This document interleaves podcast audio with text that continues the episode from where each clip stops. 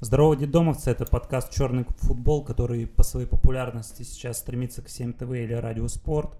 Меня зовут Виталий Поморцев. Сегодня гласные и согласные звуки произносят Павел Городицкий. Ребятушки, всем привет. И Михаил Закиров. Здравствуйте. Сегодня у нас еще есть гость, известный тренер Монако и других клубов в футбольном менеджере, а также беженец из Крыма, бывший работник пресс-службы ФК Севастополь Никита Куриленко, он же Finito. Доброго ранку, шановні друзі. Напоминаю, что мы существуем только благодаря тому, что до сих пор не нашлось никаких конкурентов Михаилу Закирову в F-менеджер Pro. Михаил, расскажите, как ваша последняя работа за эту неделю в F-менеджер Pro, как впечатление, появились ли какие-то соперники, есть какие-то изменения? Я сейчас столкнулся со сложной технической проблемой, на самом деле. Вот в прошлую пятницу буквально, это даже не прикол, не шутка, ничего, у меня сгорел ноутбук, и в определенный момент я оказался в ситуации, когда вот он чинился в течение буквально 4-5 дней, у меня не было возможности сыграть ни в FIFA, ни в FM, ни в Pro Evolution, вообще ни во что. Что в принципе.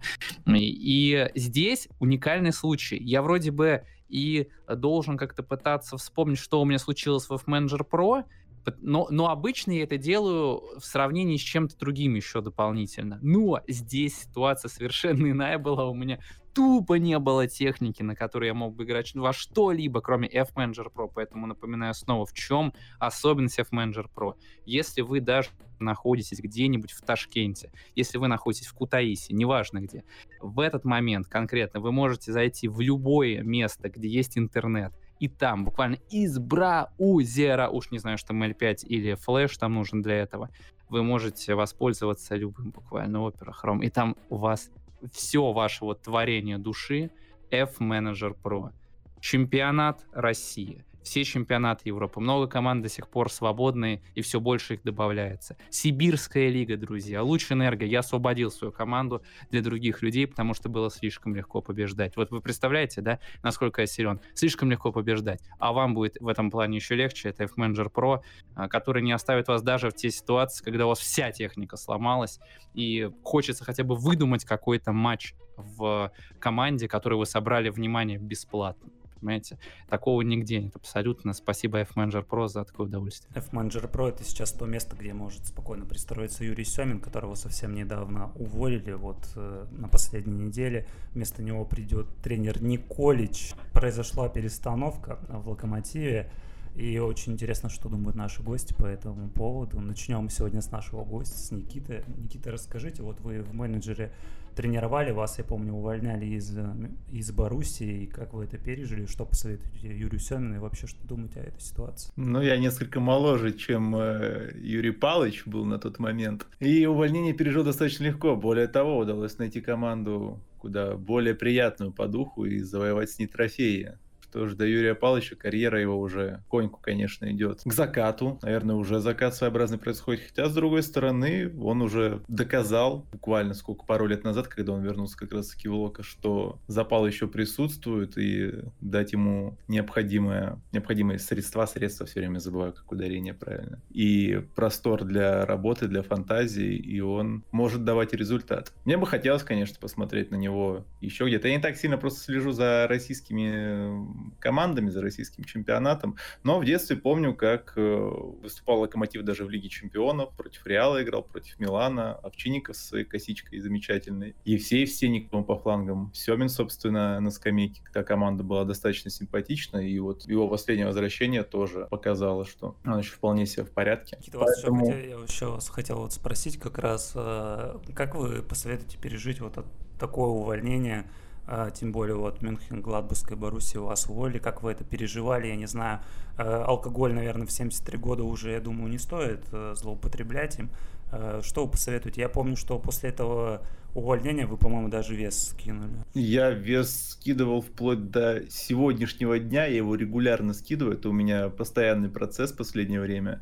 Считается, каждая калория из алкоголя, предпочитаю исключительно пиво, потому что, как мы знаем, пиво — это диетический алкоголь, его даже многие рекомендуют как пивную диету, поэтому Я понимаю пристрастие Юрия Павловича к крепким алкогольным напиткам, 40 градусов не меньше, но вот в данной ситуации, я думаю, пиво — это хорошая альтернатива. И я, кстати, в свое время, когда из Боруссии Мюнхенгладбах меня уволили, я искал себе новую команду тогда, я на бирже труда сидел с бутылкой кваса. Квас, наверное, нельзя считать алкогольным напитком, но все-таки какой-то процент присутствует в нем. Так что тоже как альтернатива. Класс, конечно, хороший вариант, но не для тренера, которого сменит Николич. У нас есть на рынке такой класс Никола, поэтому, я думаю, Юрий Павлович, плохие будут воспоминания, с ним какие-то флешбеки, не знаю, панические атаки, поэтому не советую. Что думает Павел по поводу вообще этого увольнения? Он же высказывался неоднократно в своих выпусках. Сейчас есть такая возможность на 500 человек повещать. На самом деле, я сегодня заспорился прям жестко с фанатом Лока, который начал говорить, что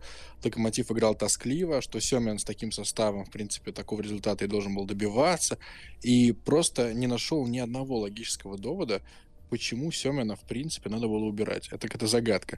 То есть мне казалось, я не так, чтобы давно смотрю футбол, я начал это делать в 2004 году активно, и думал, что типа Локомотив, как сильная какая-то команда, появился, допустим, в 2001. На самом деле, с 1997 года по 2000, получается, 4-й, только один раз не финишировали в тройке, при этом попали в том сезоне, в 2003 году, в плей-офф Лиги Чемпионов.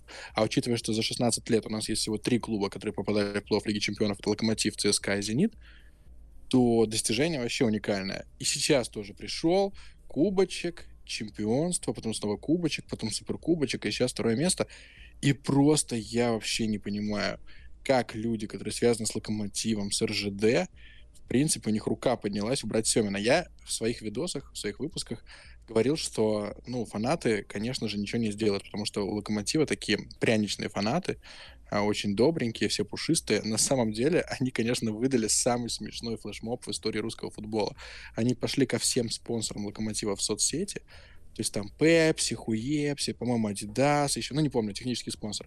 И начали писать: из-за того, что вы спонсируете этих блядей, там этот Локомотив, мы перестанем пользоваться вашей продукцией. Прежде я такое видел только с участием феминисток, когда какой-нибудь бренд типа H&M, феминисток и всяких борцов за равноправие, когда H&M запостил парня «Лучшая обезьяна в джунглях», и там был довольно темный чувак, и это посчитали расизмом, и тоже какие-то фрики пошли атаковать соцсети H&M, так и здесь. То есть фанат Локомотива: все, мы перестанем пользоваться вашими услугами. То есть минус 10 покупателей примерно суммарно у всех брендов.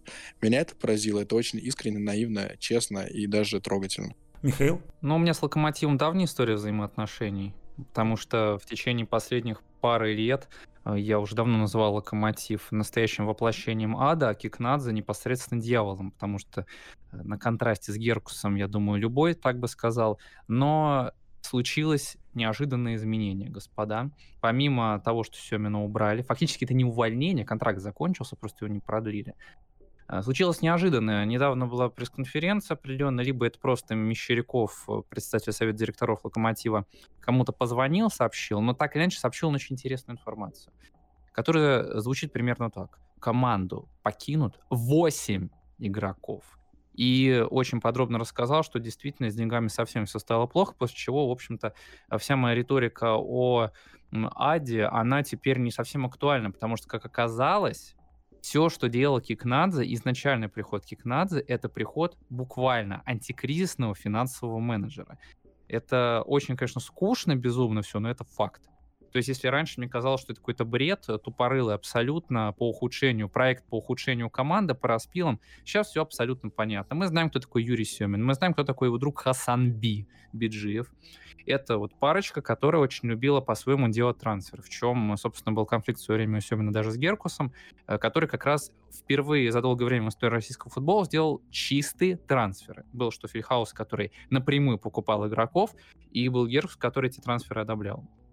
Очень сильно это раздражало Сёмина, который был недоволен, который хотел брать своих игроков, который хотел, чтобы все через него проходило. И абсолютно очевидно, что уже за эти годы, особенно Мещеряков, надо понимать, что Мещеряков все эти годы отстаивал Сёмина настолько сильно, что буквально за год помнится, когда вот и полгода назад, когда Геркуса убирали, тогда говорили, ну, очень четко, что Мещеряков, ну, убьет просто за Сёмина. И тут бац, происходит такое. Причина проста: Сёмин имеет своеобразные требования по трансферам. И я могу сказать то, что сейчас говорят болельщики, это очень интересно крайне. И флешмоб не больше другой запомнился, конечно. Во-первых, мне интересно, у Павла, конечно, интересный болельщик Локомотива, который был недоволен тем, как Сёмин тренировал. Слушайте, ну, вашего болельщика я предлагаю отправить, в принципе, даже не в Баковку напрямую, да, потому что там очень тяжело сейчас будет очутиться, а хотя бы на трибуну, когда она откроется. Этого человека там расчленят, потому что Сёмин-то святой. Сёмин-то не только святой, Сёмин — это цветное еще плюс тому, потому что это просто фантастика. Они взяли эти фэны, они взяли фотографии Мещерякова и Кикнадзе и их представили как надгробные, буквально, как могильные фотографии, и разложили цветы. Что ты знаешь, это? Почему это случилось? Это унизительно. Ты понимаешь вообще, откуда взялась эта акция? Ну-ка. Дело в том, что главный соперник Локомотива — какой клуб? Торпеда Москва. Другой клуб, до которого мало кому есть дело. И Торпеда Москва в свое время хоронила в гробу Тукманова. То есть они Тукманова также ненавидели, как Мещерякова и Кикнадзе. Соответственно, здесь нужно было переплюнуть гроб, ну и сделали, получается, надгробие. Как минимум, не хуже получилось. По резонансу, возможно, даже лучше. И поэтому после того, как объявили уже, что 8 трансферов будет на выход, а на вход вообще ничего не известно до сих пор, если будет понятно, это будет все довольно дешево, очевидно, то у меня возникает вопрос уже скорее к болельщикам, потому что мне вот хочется после этого только одно, чтобы все их требования сбылись. Пусть Локомотив перейдет в руки фэнов. Вот пусть фэны знаменитые наши, замечательные, прославленные, сами попробуют с Юр Палычем потренировать без денег. Потому что вот то, что они требуют, меня очень сильно удивляет.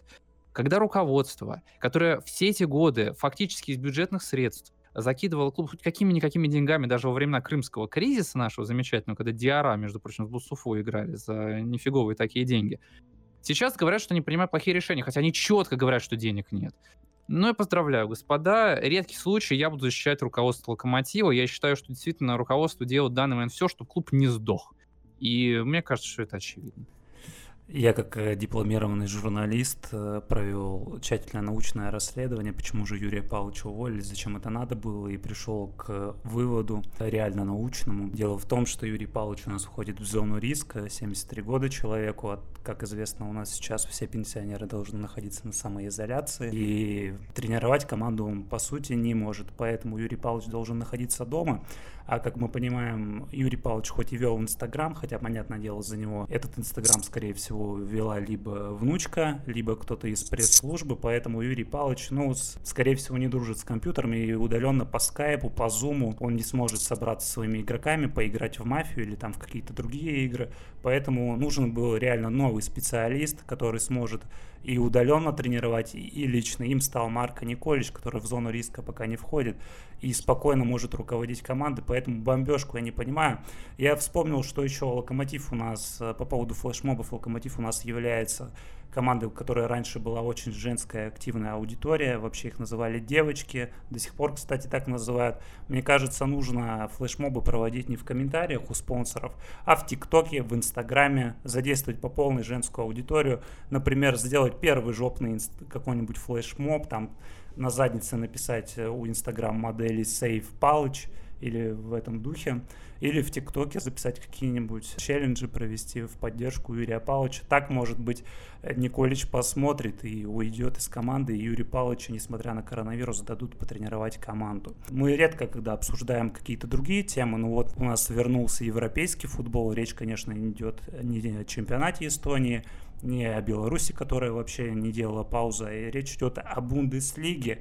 Не всем это зрелище понравилось, даже вот Павел ролик снимал, и где у него был эксперт с Евроспорта, журналист Михаил Бирюков, скептически отнесся к этому зрелищу. Вот у нас есть тренер, который руководил 2 клубами в Бундеслиге, и мне интересно, как его мнение, вообще стоило возвращать какие-то впечатления, находки, что ему понравилось, что не понравилось. Никита, давайте. Ну, лично я осилил только один матч собственно, русское дерби. Ну, получилось, в принципе, то, чего и стоило ожидать. Команды вышли растренированными, ну, как на тренировочных сборах, на предсезонной подготовке. И плюс-минус такая же игра получилась. Особенно это чувствовалось в вратаре Шальке, Шуберте, если не ошибаюсь, который сейчас вообще вынужден стоять после его неудачного выноса. Первый гол состоялся, один из мячей во втором тайме он пустил, тоже достаточно забавно. Ну и, в принципе, такое, наверное, плюс-минус с каждой командой, которая играла в первом туре,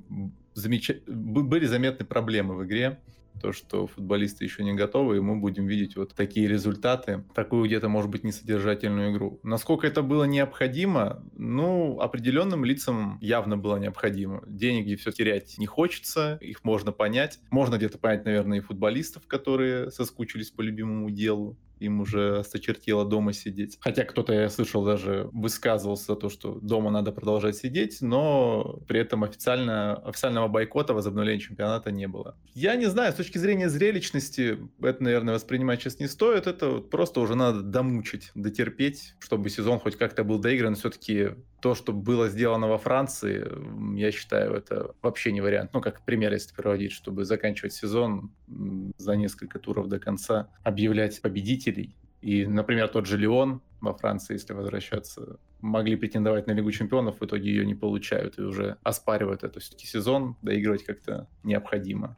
Хоть так. А, Никита, у вас еще хотел спросить вот по поводу вот этих блестящих вещей, празднования на расстоянии, сидеть на расстоянии, как вот эти вот вещи. Отсутствие какого-то интершума, я потому что включал чемпионат Южной Кореи, мне лично прикольно было смотреть чемпионат Южной Кореи, где был хотя бы какой-то шум. Атмосфера вообще живого футбола какая-то была, это напоминало, я не знаю, какие-то юношеские чемпионаты, как вам вот эти приколы. И стенка, конечно же, куча мемов было про то, что в стенке стоять можно, но праздновать голы вместе нельзя. Ну, у нас такого лицемерия достаточно, не только насчет стенки, но, опять же, тех же празднований. Какие-то еще были моменты, сейчас строго вспомнить не могу, когда, ну, футболисты там где-то близко к судье подойдут друг к другу, та же какая-то борьба во время подачи, она присутствует, то есть в данной ситуации контакт между игроками доступен, а когда праздновать, так нельзя сразу. Ну, то есть двойные стандарты. Непонятно, где-то перебдеть пытаются, где уже не нужно. Что касается атмосферы и сравнение с юношескими играми, мне это как никогда знакомо, работая в пресс-службе ФК Севастополь, часто ездил именно на матчи юношеских, молодежных команд, и освещать именно их приходилось, поэтому понимаю, как это все выглядит. Но я скажу так, мне это не особо-то и мешало вот сейчас вот именно смотреть матч без болельщиков. Да, теряется антураж, особенно если мы говорим о Боруссии, но смотреть вполне себе можно. Если сравнивать с какими-то другими видами развлечений, вот я, например, одно время рестлингом интересовался активно и смотрел выпуски шоу. Вот сейчас они точно так же проводят шоу без зрителей, без арены, и в случае с рестлингом взаимодействие с аудиторией, с ареной необходимо. То есть у них это важная составляющая процесса, важная составляющая шоу. В футболе все-таки, опять же, это перетерпеть, я считаю, можно. Павел? Ну, слушай, я не смотрел Бундеслигу раньше, тем более не стал бы смотреть ее сейчас. Единственное, что смешно, конечно, как они рассеялись там на расстоянии на скамейках запасных. Я вообще не хотел бы сейчас какую-то риторику Артемия Лебедева употреблять, но у меня такое ощущение, вот когда, по крайней мере, я сам хожу в магазин, я понимаю, что на 100% не убережешься. И, ну, конечно, можно максимизировать шансы, но гораздо проще тупо смириться, ну, и жить, как живешь, с какими-то не совсем параноидальными вот этими лимитами. В Бундеслиге именно полная паранойя, даже не с точки зрения зрителей, хер с ними. Их, кстати, можно там заменить манекенами, как в Азии, из-за чего вроде бы в Южной Корее штрафовали, потому что эти манекены на секс-кукол были похожи. Либо просто проводить матчи, как будто бы дисквалифицировали, там, не знаю, за то, что Зигу раскинули по всей трибуне или еще какую-нибудь такую чушь. Регулярно же в России проводятся матчи без зрителей. Там вместо этого сделали совсем какое-то веганское травянистое шоу, ты просто включаешь, ну вот я смотрел, конечно, картинки в Твиттере, какие-то хайлайты, включаешь и понимаешь, что ребята так показывают, блин, мы чуть ли не во время войны здесь футбол устроили, поэтому теперь, извините, нельзя нормальные голы праздновать, нельзя нормально руки жать и так далее. Все это полная бредятина, если провели тесты, и все они отрицательные, то почему бы не организовать нормальный матч без этой паранойи? Для меня загадка. Ну, короче, да, чемпионат Германии недалеко ушел от чемпионата Франции с точки зрения интриги. За последние, там, 8 лет, по-моему, поменялось меньше чемпионов, чем даже во Франции, там хотя бы Монако был, а у Германии только Бавария. Так что пусть вот эти ребята из Твиттера, пусть всякие Михашенки, пусть Кривохарченко рассказывает нам, что чемпионат Германии это охуительно интересно. Я не понимаю реально вот прикола этого чемпионата. Да, много голов, зато мало звезд, мало богатых клубов, мало интриги. Ну, фанаты, наверное, были. Можно было посмотреть на желтую стену в Дортмунде, можно было просто подрокать на цифры посещаемости. Сейчас этого нет, и реально, я не очень понял, зачем они возобновились именно сейчас. Ну, подумаешь, летом бы начали, как Италия. Может быть, меньше было бы этого бреда. Михаил? Честно скажу, реакция народа даже меня удивила. Я чего угодно ожидал, но крестьянам вообще не важно, по ходу, какой продукт давать. Они пердеть будут просто круглосуточно. Потому что, казалось бы, футбика не было давно. Уже говорили, дайте как угодно, что угодно. Дали, блядь. Дали вам, нахуй. Все до единого. Вы, каждый, блядь, недоволен. Каждый, даже самые корректные люди недовольны. Каждый. И зачем это нужно? Лицемерие. Замечательно. Ну, давайте, хорошо, давайте начинаем с этого. Люди располагаются на расстоянии определенном на скамейке запасных. Надо, чтобы располагались так, из-за того, что тесты сделали. Но это смотрят дети. Это смотрят дети, это смотрят взрослые. А какие у нас взрослые? Взрослые не умнее детей. И не только у нас. Конечно, хочется верить пропаганде либералов, которые говорят, что на Западе все умнее в 50 раз, все умнее в 100 раз. Только вот в основном смотришь все это дело, как люди там по Швеции ходят. В чем отличие от наших? Подороже одежда, а мозги такие же тупые на самом деле. Поэтому вот ждали футбол, получили футбол. На самом деле, конечно, сразу же почувствовали многие контрасты. Прям говорят, что и Германия уже совсем не та, что на самом деле шарм его совершенно в ином. Я согласен, конечно, в этом. Но для меня-то это не имеет большого значения. Футбол меня не интересует как игра, не интересует как зрелище. Меня интересует то, что сейчас везде, в том числе и, опять же, на Ютьюбе многие люди говорят, что ну как это, разве же это годится в принципе? Это совершенно не устраивает нас. Мы хотим зрелище, которое было как раньше. Хотя эти же люди, блядь, полторы недели назад говорили, покажите нам хоть какой-нибудь футбол. Я считаю вообще, что, с одной стороны, казалось бы, вот сделай, как они хотят. Вот пускай все закроют, нахуй, там клубы все поприкрываются, обанкротится кто-то частично, кто-то уйдет в долги. Но люди будут довольны. Ты же понимаешь, что это идиоты конченые, блядь. Им же вообще не важно, что клубам от этого плохо, что есть права на показ, что это делается только для того, чтобы лига просто, опять же, не умерла. Это круче, чем история Локомотива, потому что там хотя бы понятно, в чем дело. Но тут-то люди уже даже буквально со стула на стул перепрыгивают. Футбол был нужен, теперь футбол не нужен. Не нужен потому, что у нас, оказывается, фенов нет. Во-первых, нужно начать с себя, нужно смотреть на каждого игрока, как на обычного гражданина этой земли, что он должен... Вот они, да, говорят, стенки можно, а так нельзя. Ну, конечно же, потому что стенка — это неизбежно. Это правило футбола, которое не изменить. А там, где реально это сделать, это необходимо. Бундеслига — это и есть визуализация прогресса человеческой цивилизации в нынешнем виде, как оно есть, даже в страшных условиях. А вы хотите какую-то хероту. Я разочарован, друзья. Я не разочарован. Впервые увидел Бундеслигу, наверное, впервые за 5-6 лет. Нет этого великолепного антуража. Остались только в сухом остатке футболисты и чистый европейский, немецкий футбол. И что мы увидели, что оказывается, при таких же условиях в ФНЛ, в ПФЛ уровень-то был абсолютно идентичный Бундеслиге. Поэтому я закрепился во мнении, что футбол в ФНЛ, в ПФЛ намного лучше, чем Бундеслиги, ничем не уступает. Мы пропагандировали это с Михаилом долгие годы на трансляциях на Ютубе. Теперь я в этом закрепился. Поставили в те же равные условия с командами ПФЛ, ФНЛ, и мы видим, что происходит. Люди даже нормально не могут исполнить сальтуху во время празднования. Ничего не могут сделать. В итоге все сводится к тому, что растренированные. Да в ФНЛ вообще никогда люди, наверное, не тренировались по ФНЛ, по барабану они выходили, как пьяные алкаши, рубились. Вот смотрите, вот просто простой пример. Был матч Сатурн-Спартака, когда должен был бить пенальти Алекс, в итоге с трибун выбежал болельщик, И он исполнил с левой ноги, наверное, один из лучших пенальти. Федор Смолов так и не пробил в матче с Хорватией. А этот человек вряд ли тренировался. Он просто сидел дома, работал на заводе. Вышел, побежал с тобой, он пробил. Ему не нужно было тренироваться. А у нас профессионалы не могли, я не знаю, супер игру выдать, как пробил пенальти этот самый болельщик. Поэтому уходим от европейского футбола и возвращаемся к нашим баранам. Российский футбол возвращается с 21 числа. Всем этому несказанно рады. ФНЛ в итоге не будет. Две команды уже есть, которые выходят. Не будет никаких стыковых матчей. И то не факт, что Химки выйдут. Там еще решается вопрос лицензирования. У меня вопрос к Никите.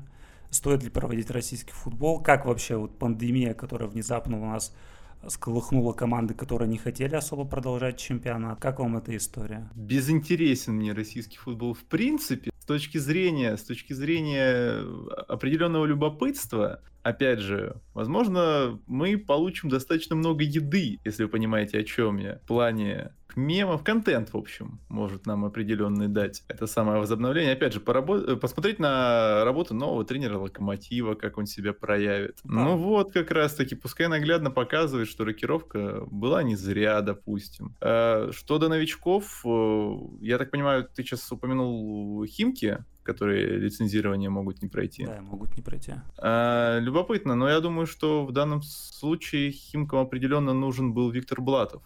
Нужно было его подписывать всеми силами, потому что вот с его помощью как раз-таки это самолицензирование получить было достаточно возможно. Я поясню пожилым людям, что Виктор Блатов — это лучший бомбардир команды «Амкал», самой популярной команды в России, наверное, на данный момент. Команды, которая нигде не выступает, но при этом играет в футбол, играет против дедов, играет против детей и всегда одерживает верх, потому что всегда получает аудиторию, всегда получает лайки, что самое важное. А в нашей жизни лайки стоят на первом месте. Это вам скажет кто угодно. И девочка из ТикТока, и дедушка из Контакта, и, конечно же, батя с Ютуба. Поэтому лайки на первом месте, и именно за счет лайков наша планета движется вперед. Поэтому я ставлю лайк возобновлению российского чемпионата все-таки. Хочется посмотреть, хочется наконец-таки уже посмеяться. Никита, я вас хотел спросить, так как вам футбол не особо интересен, российский, вот вы работали в ФК Севастополь с таким тренером, как Олег Кононов, который в плане мемов, ну, был просто король последний год. Как вам впечатление, какие истории запомнили про него вообще? Как в жизни Олег Кононов? Он такой же мямля вообще в жизни, как мы его видим на экранах? Я помню, что о Кононове в Севастополе у многих были очень отрицательные впечатления, потому что до него тренеры были достаточно яркие. Если сравнивать с российскими, пример кого привести. Дедок, по-моему, тренировал Терек и Ростов. Байдычный. Вячеслав Грозный. Байдачный, все правильно. Вот примерно такие люди тренировали Севастополь до Кононова, и, конечно же, когда пришел Кононов, это было достаточно неловко, потому что человек такой супер педантичный, спокойный. Он же сначала был назначен генеральным директором, а впоследствии очень удачно подсидел тренера, который не смог выйти с командой из первой лиги в премьерку, вернуться, и стал, собственно, сам тренером, уже сам вместе с командой вышел из первой лиги в УПЛ. Дальше был сезон в УПЛ начался, но надолго Кононов не задержался в УПЛ вместе с Севастополем, потому что предложение поступило, мы знаем откуда, из Краснодара, и, собственно, покинул нас Олег, к сожалению. Сильно плакали? Слушай, ну, это было неожиданно, как минимум, потому что перед своим уходом, это было, знаешь, сродни уходу Луиша Фиго из Барселоны, когда он заявлял, что нет, я остаюсь, никуда я не ухожу, а на следующий день его уже и след простыл. Вот примерно так. Он так в «Спартаке» делал. Вполне возможно. Но, Сергей Пучков, кстати, зовут, получается. Сергей Пучков, точно, Пучков, я вспоминал, Иванов, не Иванов, Пучков. Да, именно его и подсидел Кононов. Мямли, да, по сути, так и был. Примерно так его и назвали. Нудный мямли, что-нибудь в таком духе. Он максимально вообще еще был закрытым. Вы понимаете, до чего доходило? Человек тренирует команду «Севастополь» в первой лиге Украины. Команду, которой все дороги в премьер-лигу открыты. То есть там отличный бюджет, поддержка с Донбасса от «Шахтера» и Ахметова лично. Потому что, по сути, «Севастополь» стал фарм-клубом «Шахтера» еще, когда первый раз в УПЛ выходил. И все необходимые ресурсы были для выхода. Но при этом тренировки закрыто проводим. Даже своей пресс-службе не даем ничего с снимать, футболистов не трогаем, у нас максимальная концентрация, мы супер сосредоточены, мы рвемся в Премьер-лигу обратно. Мы хотим больших свершений в севастопольском футболе. Так что как-то вот так. Слушай, а ты сейчас интересуешься украинским футболом? Или вообще нет? Украинским нет. Интерес вообще напрочь отпал. То есть тебе еще менее интересен, чем российский? Наверное, да. Ну, российский, знаешь, так как-то вот по касательной задеваю еще. Что-то слышу, что-то вижу. Твои видео опять же смотрю. То есть где-то в курсе определенных событий нахожусь. Но не более. Но вот с украинским вообще никак. Там вообще понятия не имею, что происходит. Даже не назову, кто сейчас Динамо, кто Шахтер. А еще один вопрос касательно вот Севастополя. Ты пересекался еще с одним легендарным персонажем. Данишевский при тебе же играл. Более того скажу, Данишевский тренировался. Он выпускник того же тренера, у которого я тренировался. Да, как тебе вот работа с ним? Может, какую-то историю помнишь про него? Слушай, у него красивая машина была, он толком вообще не играл. Помню, когда он перешел, все были тоже, так, знаешь, в восторге. Ой, вернулся наш, свой воспитанник, Ливерпулю забивал, Даня с нами. А в итоге он вообще толком не играл. Он, я так понимаю, на тренировках вообще ничего не показывал. Его за дубль иногда выпускали. За дубль он еще мог что-то выдать, там, убежать от каких-нибудь пиздюков, играя против молодежных команд, что-то забить. Но за взрослые команды толком он не играл. Единственное, чем он отметился, кстати, он же поиграл за Севастополь как в украинском чемпионате, затем, когда Севастополь полгода отыграл в России, он и там успел сыграть в одном из матчей, по-моему, и потом уже, когда в России Севастополю запретили играть к другим крымским командам, начался крымский чемпионат, и там Данишевский тоже успел поиграть, то есть такое своеобразное достижение, хитрик, если можно сказать. А машина у него какая была? Феррари какой-нибудь? Порше? Не Феррари. По-моему, Порш. Все-таки. Ну, хорошая такая, прям понтовая по сравнению с остальными. Прям видно было, что человек из Москвы когда-то. А остальные у вас там гоняли на Renault Logan? Я помню, что у Дуляя был Hyundai i35, по-моему, такой джипик типа. Ну, то есть ничего особо выдающегося. То есть прям кто-то не щеголяли они автомобилями. У Мариуша Левандовски тоже, наверное, второго такого после Дуляя знакового игрока Севастополя вообще своей машины не было. Его клубный водитель на каком-то таком стандартном авто возил. Ладно, возвращаемся к нашему великолепному русскому футболу. Павел, по поводу возвращения нашей лиги. Ой, вы знаете, Виталий, я думаю, что будет чудненько, если российский футбол просто вернется вообще позже всех. То есть сейчас у нас же как происходит? Вот появилась информация, что в Локомотиве Фарфан, потом в Динамо то ли трое игроков, то ли пятеро, вообще, кажется, пятеро. В Рубине параллельно. Потом выяснилось, что Шапи тоже болел и якобы соблюдал карантин, но мы знаем, что Краснодар тренировался маленькими группами, там было типа 6-7 человек или 5-6 человек, но это иногда были разные люди, они пытались по максимуму сохранить форму, кто не хранил форму, тот бухал и дул кальян, как Вандерсон и Кайо. То есть со временем я так планирую, чтобы в каждом клубе появлялись зараженные. И оттягивалось начало. Сначала оттягивалось с 21 на 27 июня, потом можно уже на середину июля сдвинуть, потом в августе решить, там, ну, может быть, не стоит все-таки доигрывать. Нет, потом давайте еще подождем. Ну и так, в общем-то, можно сезон снова перейти на весна-осень, то есть этот сезон просто переносить. Потому что Лео Слуцкий же сказал, что коронавирус — это опасно, легкие становятся меньше. Вот, и я верю, что так у нас ничего не начнется. Вот ФНЛ, например, начнется хер знает когда, просто прервали чемпионат. ПФЛ тоже, а ФФЛ же раньше была какая-то лига, ну, вернее, не лига, а зона, по-моему, Дальний Восток, где там, типа, матчи шли 4 месяца в году. В общем, я, когда посмотрел хайлайты Бундеслиги, я понял, что мне российский футбол больше всего нравится, когда в нем нет матчей. То есть, когда, ну, просто какие-то движухи, там, коронавирусы, какие-то скандалы у Локомотива, какие-нибудь, например, продление Гончаренко на год, как будто это ему 73 года, а не Сёмину. Вот все такое мне нравится гораздо больше, чем футбол. Или там, что Спартак очень сильно волнуется из-за того, что им могут не дать доиграть Кубок. Пусть дальше волнуются, пусть это все переносится. Это вот как, знаешь, например, у тебя в начальном классе учительница опаздывает, классная руководительница на уроке, а первый урок уже опоздала, там в пробку попала, а там же все уроки ведет одна учительница, вот, и ты сидишь и думаешь, ой, как классно, она второй урок опаздывает, потом выясняется, что там машина в аварию попала вообще, третий урок тоже пропускает, а ты все сидишь, а кто-нибудь замещает, тебе кайфово, потому что учиться не надо. Так и здесь, нет матчей, можно до сих пор не тренироваться, вроде бы далеко не все клубы РПЛ сейчас тренируются, просто ждут, когда же все начнется, а начнется все в идеале, я думаю, что в марте следующего года. Я знаю, что Михаил точно знает, когда все начнется. Происходящее относительно чемпионата России меня немножко расстроило сейчас, потому что действительно многие игроки стали заболевать. И многие удивились, что действительно заболеют и заболевали, и заболевают только в тех командах, которым важно остаться на нынешних местах. Это правда. Никто из середняков не заболевает, потому что, ну, середнякам-то по барабану, они ни в Европу не попадают, не вылетают никуда. И тут внезапно оказывается, что вот так оно действительно и есть, что это очень удобно Терику, небезызвестному Ахмату. Очень удобно. Всем удобно. Динамо замечательно. Они что же не выйдут никуда. Поэтому можно продолжать так, как есть, благо новичков не то чтобы прямо очень много, что они рванут невероятно. И вроде как действительно нужно, с одной стороны, подойти к этому вопросу как к обычной травме. Травму человека заболел, как в FM, да, заболел человек, отправить домой, все, отлично. Либо в клубе уже на усмотрение, но лучше домой просто отправить, действительно, со всеми необходимыми процедурами.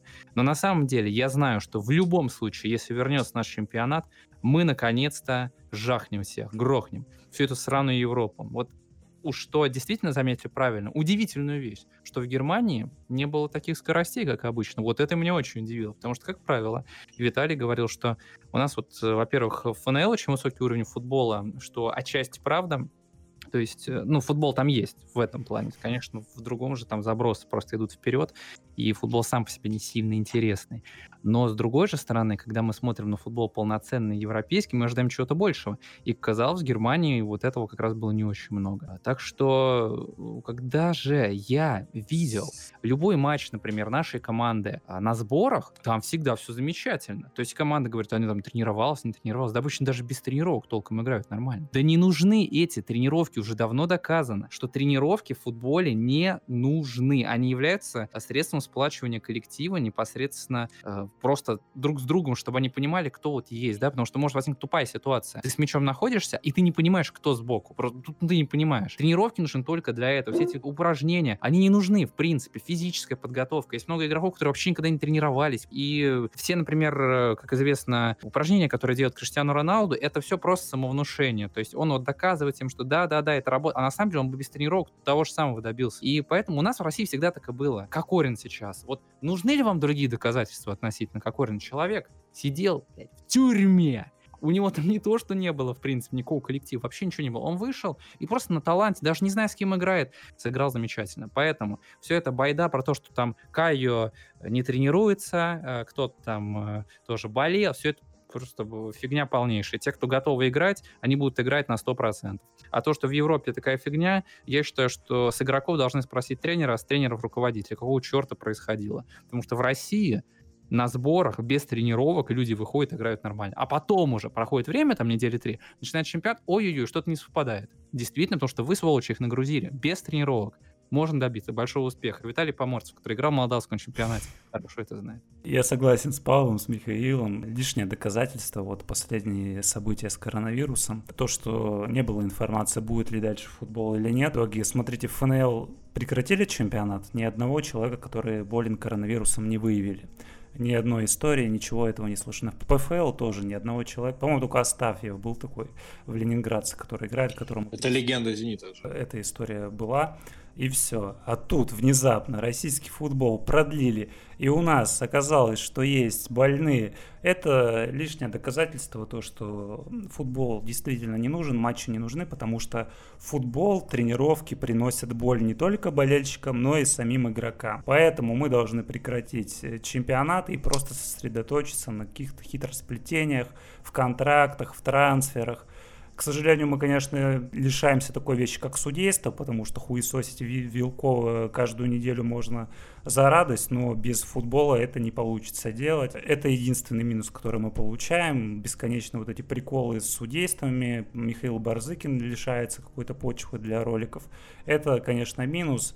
С другой стороны, будут все живы и здоровы. Я, Никита, хотел у вас спросить, вы упомянули вот Севастополь, что это фарм-команда Шахтера была, мне, естественно, интересно, были ли какие-то взаимоотношения договорные в чемпионате Украины, если можете говорить, странные, в общем, вещи происходили ли в чемпионате или только игроков сдавали? Да не, ничего странного особо не было, но ни одного матча Шахтера Севастополь не выиграл, забили вроде бы за все время, что играли против них, гола, может быть, 3, там за те 6 матчей, что были. Там в Кубке была очень хорошая игра, четвертьфинале или в полуфинале, по-моему. Тогда Севастополь еще в первой лиге играл, и вот сенсационно дошел аж до полуфинала, по-моему, Кубка, и там Шахтер уже слетел дома. 2-5, по-моему, сыграли, два гола как раз-таки Ткачев забил, Сергей, который потом в Локомотиве, по-моему, играл, или в ЦСКА. Да, ну, сейчас он в Туле, если я не ошибаюсь, да? Да. Достаточно симпатичный такой игрок был. И внешненько, и в плане, как футболист, конечно. Ну, три гола — это серьезная подачка от Шахтера, конечно. Ну да, то есть, а так игроков очень много. Там и Малиновский, который сейчас в Аталанте за Севастополь поиграл по арене. Блин, это вообще легенда. Мне на Ютубе сегодня писали, я там просто упоминал сборную Украины, что в нее много людей играет в Европе. Я сказал Малиновский, пришел чувак и говорит: не, ну слушай, ты что, охерел, что ли? Я сам из Беларуси, но наш чемпионат говно. Подумаешь, Малиновский играет. Я такой думаю, блять, ну как бы я, как в этом спиче я забыл Зинченко упомянуть в игроках, которые в Европе. Вот, и такой думаю, совсем поехал, Малиновский же в Аталанте. Присылаю чуваку заявку от Аталанта, говорит: блять, прости, пожалуйста, я перепутал Милевского и Малиновского. Ну да, Малиновский, Виценец еще какой-то был, Будковский, который потом за Анжи поиграл. То есть таких футболистов было достаточно. Константин Ярошенко тоже вроде бы, который потом в Урал уехал. Вот эти взаимоотношения у вас только есть головной клуб Шахтера, у Шахтера уже очень много... У Шахтера, получается, из фарм-клубов, ну, грубо говоря, были Металлург Донецкий, Ильичевец Мариупольский, Заря, ну, Заря впоследствии как-то обособилась все-таки. Ильичевец был, наверное, сам таким ярким примером. Это вот, считайте, то, что вот сейчас вот Зенит и Сочи плюс Оренбург, это вот был Шахтер плюс Ильичевец, ну, наверное, Донецкий Металлург прежде всего. Там была одна ничья за много лет, по-моему. У Шахтера с Ильичевцем? Ну да. Я помню, что просто делали, когда культуру с Женей Селезневым. Возможно. Я смотрел статистику, и там реально с Ильичевцем этим несчастным была одна ничья. Ну, доходило просто до абсурда, когда в заявке у Ильичевца на сезон было, по-моему, 16 или 18 арендованных игроков, и все из Шахтера.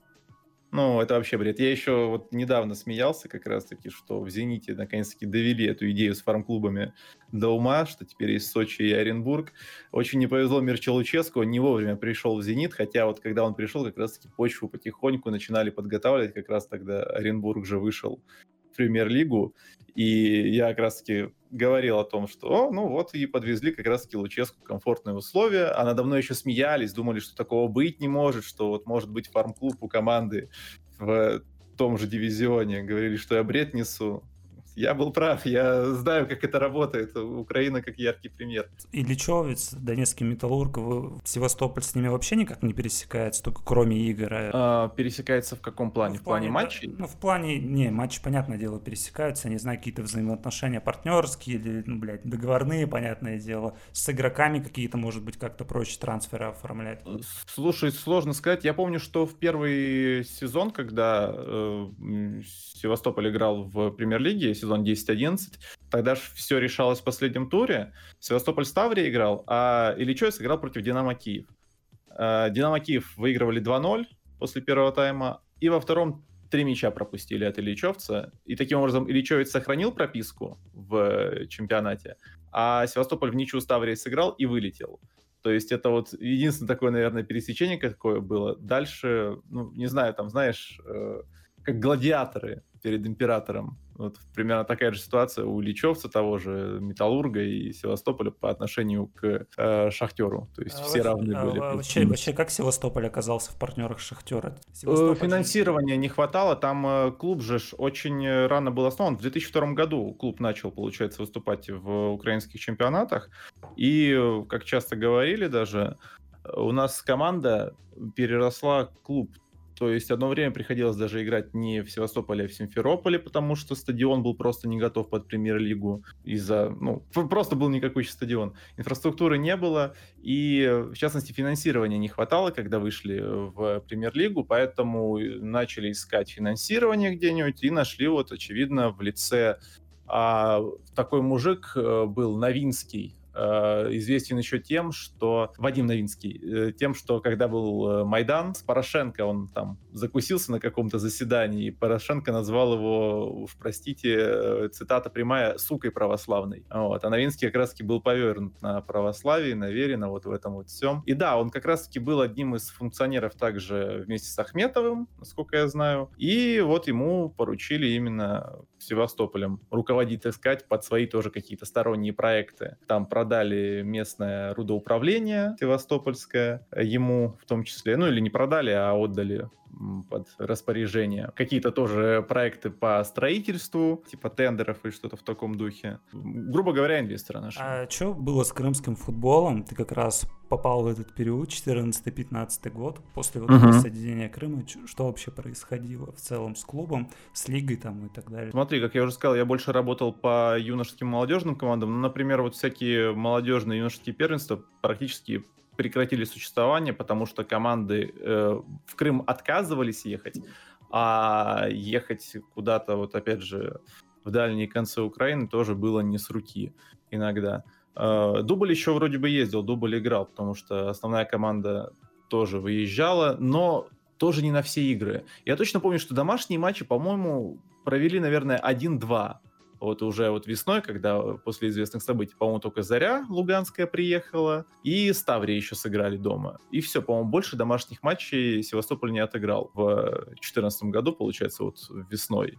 Просто отказывались уже ехать. Ну и, собственно, стоял разговор о том, продолжит ли команда играть в Украине, либо же в Россию переберется. В итоге все дошло просто до того, что попытались заявиться в российский чемпионат, собрали абсолютно новую команду, потому что необходимо было именно футболистов с русскими паспортами, и начали играть вот во второй лиге «Зона Юг», получается.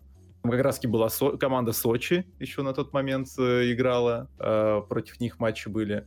Из футболистов, которых подтянули в ту команду, известным был только один Ковенко, который за «Рубин» успел поиграть, выиграть с ними как раз-таки чемпионство, то зацепить. Данишевский играл, но он, опять же, он буквально вроде бы 1-2 игры провел. Но, опять же, Данишевский это был такой, знаешь, пассажир, потому что с режимом проблемы, я так понимаю, у него были дикие, на тренировках ничего не показывал, ну и, собственно, играть ему просто-напросто не давали. По зарплатам, понятное дело, что когда какой-то кризис в командах, в первую очередь на обычных сотрудниках сказывается. Как тебе зарплату платили, вообще какие задолженности были, сколько месяцев? Слушай, ну у меня вообще копеечная зарплата была, по тем меркам это, ну, по-моему, что около 5-6 тысяч рублей я получал, потому что я вообще не на полной ставке работал, я еще в универе учился. Задолженности бывали, да, бывало такое, что у нас, например, уже марта зарплату выплачивают только за январь. Но в свое время же вообще начался бунт даже среди футболистов, потому что перед как раз-таки 2014 годом, зимой 13-го, где-то вот в декабрь, ноябрь,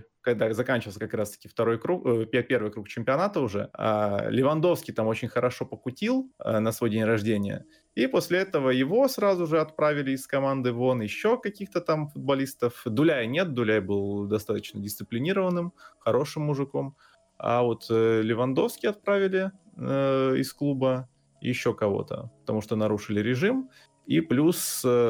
тоже конфликтовали с руководством по поводу задолженностей по зарплатам. Левандовский, по-моему, даже об этом в каком-то из интервью говорил, когда уже ушел из клуба.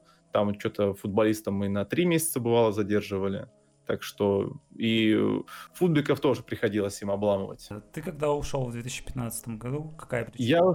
Я ушел зимой 2015. Ну, во-первых, я YouTube-канал уже к тому времени начал вести. И, наконец-таки, появились какие-то рекламные предложения, за счет чего получалось уже существовать самостоятельно. Ну и плюс клуб как раз-таки прекратил играть в России. Что будет дальше, было непонятно. Ну и меня уже пресс-атташе наш спокойно вообще отпустил. Мне делать уже нечего было в той команде. Работы, по сути, не было. Если бы сейчас предложили в команде какой-нибудь работать, согласился бы? Пожалуй, нет. Я эту мысль у себя уже не раз прокручивал. Пускай для кого-то это может казаться ерундой, баловством снимать ролики там про FIFA, про FM на YouTube.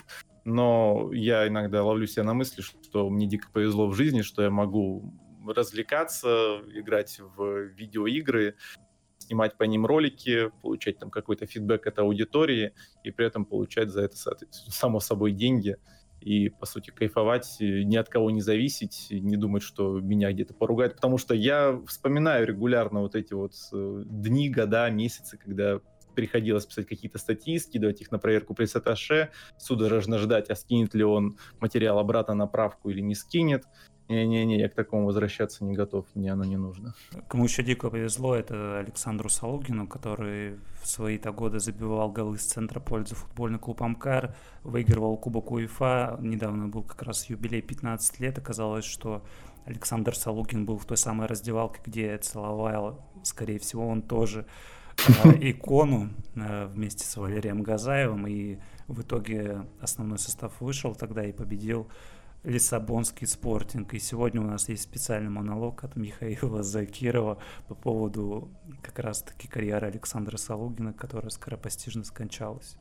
Ну, кстати, вот насчет иконы. Лукомский лысая башка сиронизировал насчет вот этого пассажа. Это Дорский. Дорский? Да. Ну, значит, а у него не лысая башка, да? У него не лысая, да, есть волосы. Значит, не получится сейчас. Так, ну, видимо, придется вообще тогда отменить этот довод. Нет. Значит, Дорский мудак в этой ситуации. Ничего страшного. Значит, про него проедемся. Вот как можно?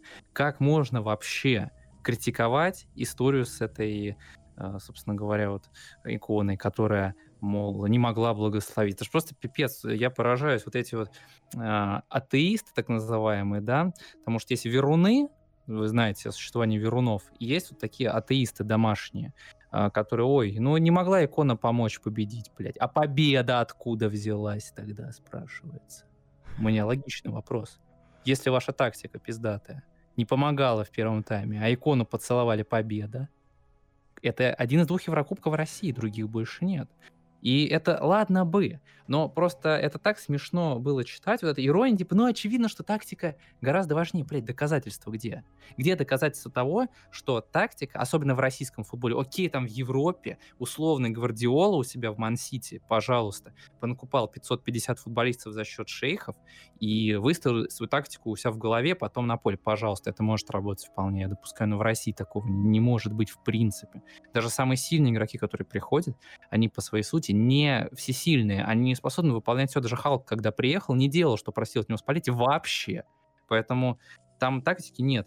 И Газаев, который таким образом делал, хорошо, а давайте там возьмем вот эти знаменитые истории мотивации, в которых тренеры говорят что-нибудь, ну давайте порвем их, блять. И выходят и реально выигрывают.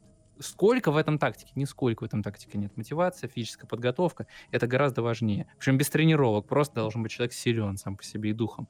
Поэтому, ну, от русского типа эксперта вот это слышать, ну, это типа просто плевок себе же в рожу, потому что фактически, ну, Дорский, как известно, выполняет работу, которая бессмысленна. То есть он разводит на доллары ничуть не хуже, чем Гафаров, я считаю, с партнерами. То есть он в клубе, а он консультирует, он экспертом является. Хотя я уже, наверное, с Лукомским сейчас путаю очень сильно. И там один консультирует, другой консультирует, третий, и тем же Васюхин занимается. Очень талантливые люди. Они выдумали, что тактика, короче, в футболе работает. Они подбирают игроков под тактику, это анализ. А это все не нужно, на самом деле, как известно. И знаете, как бесит Газаев, который, поставив икону, выиграл кубок, блядь. Вот это фантастически. У них, наверное, там зубы скрипят от ужаса, потому что если бы они так могли сделать, икону принести. У них все клубы повыигрывали. Они сделать этого не могут, потому что им денег тогда не заплатят. Ну да ладно. Переходим все-таки к человеку, который непосредственно к этой иконе имеет отношение. Он целовал ее. Это Александр Салугин. У меня сердце остановилось немножко на пару минут на тот момент, когда я узнал, что Салугин закончил карьеру из-за дебильных тактических установок. То есть он объяснил, что дело не в том, что там сборы, ему мешают тренировки. Говорит, главная проблема — это трехчасовые тактические разборы. И Виталий не даст соврать. Салугин играл в ФНЛ последние годы. Какая тактика в ФНЛ? В ФНЛ тактики нет. Все команды играют в лучшем случае просто забрасывают, а в худшем только на стандартах еще. Все, другого футбола нет. Третий вид футбола позволяют себе только слабые, как правило, команды, которые уже не видят других вариантов, пытаются идти вперед. И нужно хоть какой-то футбол типа играть, и это, как правило, не работает. И я поражаюсь, потому что Салугин — это молодой парень. Это наш молодой парень, наша молодая звездочка, надежда. Я только совсем недавно закончил талантливейший Павленко. И уже в тот момент было понятно, что, блядь, а кем играть мы будем в чемпионате мира 2018 года. И тут ситуация точно такая же. Салугин совсем еще молодой, Вагнер Лаву вот может заменить еще. И теперь его нет. Слушайте, ну если его нет, а кто остался тогда? Кто остался в футболе, в российском? Я не говорю там за Украину, за Европу, там все нормально, там людей хватит достаточно. Хотя дохлые немцы уже доказали, что они чмыри и играть толком не умеют. Российские футболисты им дадут сейчас фору, и Кокорин, он вообще из тюрьмы вышел, всем забивает. Все хорошо, и сейчас будет забивать. Но Салугин молодой, он молодой совсем, он юнец, блядь. И он, выходя сейчас на поле, мог бы усилить любую команду. Если его нет, кто эти регены? Это настоящие вообще люди? Это настоящие футболисты, которые появляются на поле и типа, Ну, типа, у них есть имя, фамилия, там какие-то характеристики в FM у них есть. Они в базе. Да я не уверен даже в этом. Скорее всего, их нет. И Салугин-то наш юниор. И если он закончил, значит, футбол у нас тоже закончился. Вот так, мне кажется. Да, действительно, у нас футбол закончился. Не осталось ни правосудия, ни Александра Салугина, ни Ивана Саенко. Про Александра Салугина только теплые воспоминания. Человек все-таки с центра поля забил в Перми. Не каждый вообще в Перми просто хотя бы с метров в пустые ворота попадет. Но Александр Салугин превозмог себя и забил с центра поля. А также Александр Салугин, вот вещь, которая его характеризует полностью. Он в марте месяце сказал: хочется отдать все силы, чтобы шагнуть с нижним в РПЛ. В итоге 3-часовые теоретические занятия, судя по всему, сломали человека, и он закончил карьеру. На этой, к сожалению, плачевной ноте заканчиваем и мы наш подкаст. Это был «Черный футбол». Виталий Поморцев, Михаил Закиров, Павел Городницкий и наш сегодняшний гость Никита Куриленко, он же Finito. Всем пока!